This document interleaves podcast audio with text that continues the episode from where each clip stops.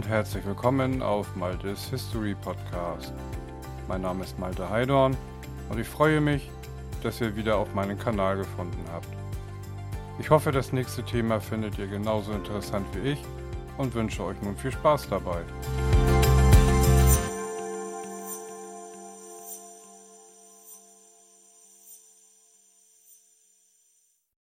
Die SPD und Russland so wurde aus dem Trauma eine Komplizenschaft. Im Mai 1922 begann der Kuschelkurs der deutschen Sozialdemokratie mit Russlands Gewaltherrschern. Dabei rieten prägende Köpfe der SPD wie Kurt Eisner, Friedrich Ebert oder Carlo Schmidt wiederholt zur Vorsicht. Der Reichspräsident sei nicht übermäßig entzückt, hielt ein Ministerialrat fest. Das war reichlich untertrieben, denn Friedrich Ebert tobte in der Nacht vom 16. auf den 17. April 1922. Jedenfalls zerriss er offenbar vor Wut das Telegramm mit der Nachricht aus Norditalien. Wie konnten sich Reichskanzler Josef Wirth und Außenminister Walter Rathenau einfach über seine Weisung hinwegsetzen und mit dem bolschewistischen Russland den Vertrag von Rapallo schließen? Inhaltlich war die Übereinkunft eher dünn, doch symbolisch ausgesprochen wichtig. Die beiden Hauptverlierer des Ersten Weltkrieges nahmen politische und wirtschaftliche Beziehungen auf, was die Westmächte England und Frankreich düpierte. Damit machten Wirth und Rathenau die deutsche Demokratie zum Partner der Diktatur im Osten. Hundert Jahre später hat der prorussische Kuschelkurs Deutschland in die Sackgasse geführt. Wladimir Putins Angriffskrieg gegen die Ukraine führt die bundesrepublikanische Ostpolitik der vergangenen Jahrzehnte ad absurdum. Und besonders die lange so stolze Sozialdemokratie. Denn ihre Nähe zum Moskauer Imperialismus begann eben nicht erst mit Gerhard Schröder und Frank-Walter Steinmeier. Sie reicht zurück bis ins Jahr 1922. Die Russlandpolitik der SPD ist ein Weg vom Trauma zur Komplizenschaft und ihre berühmtesten Köpfe waren daran beteiligt. Am Anfang herrschte strikte Gegnerschaft, denn natürlich lehnte die deutsche Arbeiterbewegung den zarischen Absolutismus kategorisch ab. Kurz vor Beginn des Ersten Weltkrieges, am 27. Juli 1914, bezog Kurt Eisner Position Russland ist für den Westen die Kriegsgefahr, verkündete der Vordenker des linken Parteiflügels bei einer Versammlung in München. Die Autokratie des Zaren müsse gebändigt werden durch die Einmütigkeit der Kulturvölker Europas, dann ist der Friede Europas für immer gesichert. Ende 1917 aber zeigte sich, nicht nur das inzwischen gestürzte Regime von Nikolaus II. machte Russland gefährlich, sondern ebenso dessen schärfste Gegner, die Bolschewiki. Ebert, nach der Abspaltung des sozialistischen Flügels, der Kopf der verbliebenen SPD, wollte Reformen hin zur Demokratie, aber eben keinen Umsturz wie seine Gegenspieler Karl Liebknecht und Rosa Luxemburg. Die wiederholten Aufstände der radikalen Linken von Dezember 1918 bis April 1921, stets angefeuert aus Moskau, bestätigten Ebert. Trotzdem schlossen sein Kanzler und dessen wichtigster Minister mit diesen Leuten in Rapallo ein Abkommen. Der Präsident war deprimiert, doch er fügte sich. Es kam noch schlimmer für Ebert. Auch der führende Außenpolitiker der Sozialdemokratie, Rudolf Breitscheid, vollzog eine Kehrtwende. Ende April 1922 hatte er noch skeptisch gefragt, ob die Verständigung mit Russland mit der Verstimmung der Westmächte nicht zu teuer bezahlt sei. Doch vier Wochen später befand er, wir sind für den Vertrag, der Vertrag ist gut, wir freuen uns, dass der Vertrag da ist. Breitscheid war sicher nicht gekauft, die Gründe für seinen Kurswechsel lagen tiefer.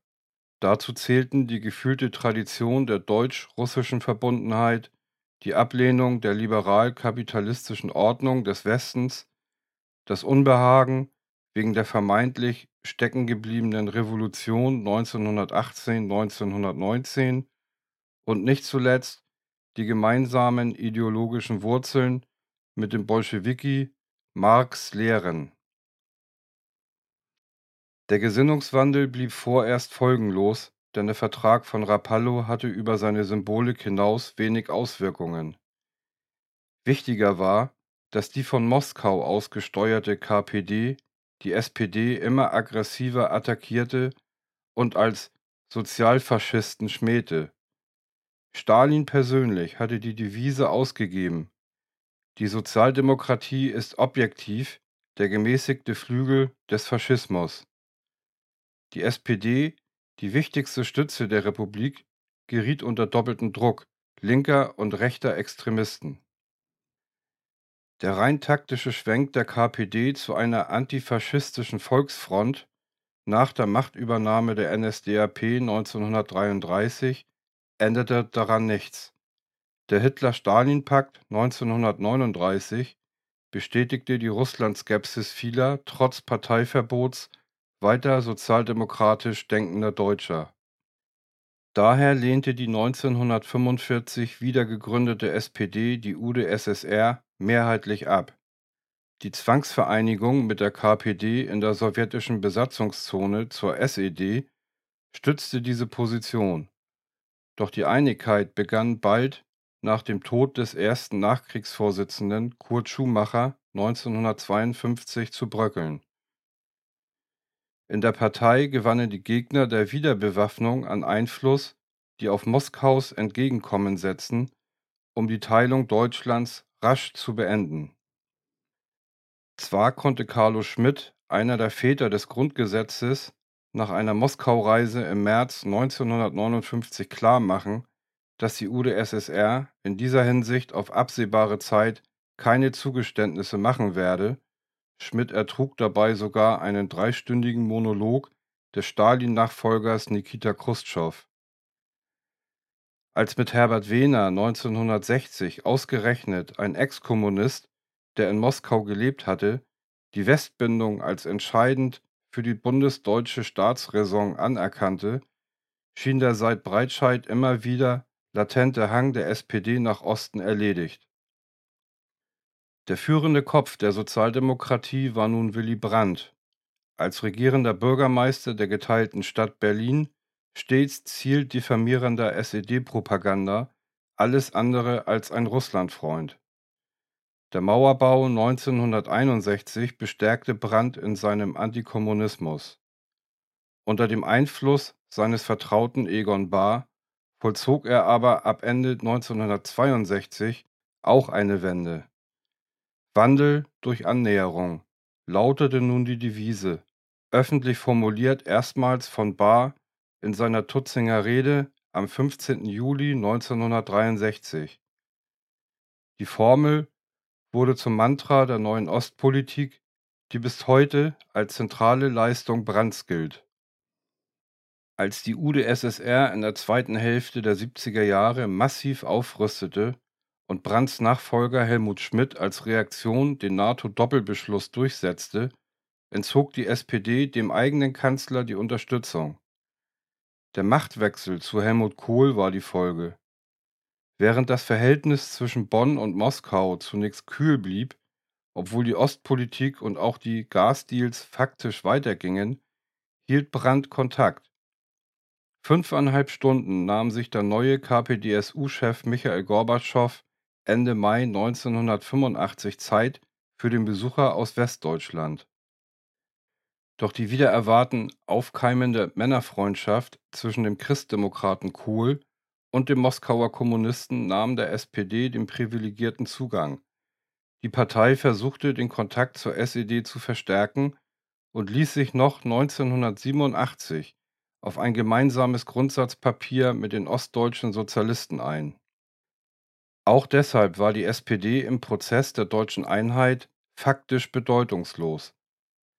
Auch deshalb war die SPD im Prozess der deutschen Einheit faktisch bedeutungslos, da Kohl seine persönliche Verbindung von Gorbatschow geschickt auf dessen Nachfolger in Russland Boris Jelzin übertragen hatte, verfügte die SPD bis zum Beginn der rot-grünen Koalition über keinen stabilen eigenen Kontakt nach Moskau.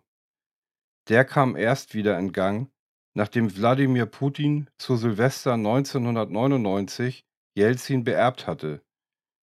Anfangs störte noch der brutal geführte Tschetschenienkrieg, doch ab Mitte Juni 2000 wurde das Verhältnis immer enger. Die Fäden zog Schröders Kanzleramtschef Frank-Walter Steinmeier.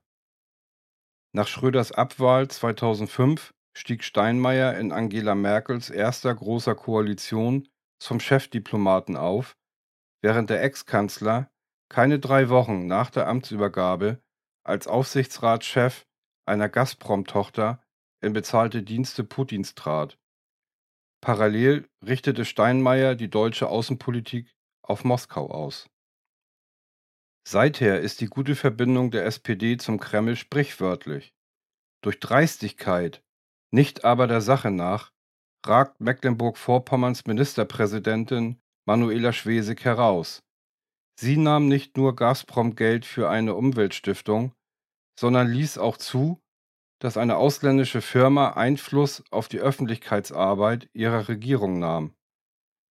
An den Satz des SPD-Vordenkers Kurt Eisner von 1914 hat sie wohl nie gedacht.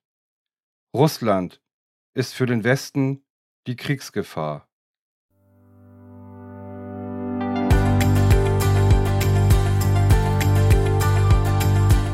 So, das war's mal wieder von mir. Vielen Dank fürs Zuhören.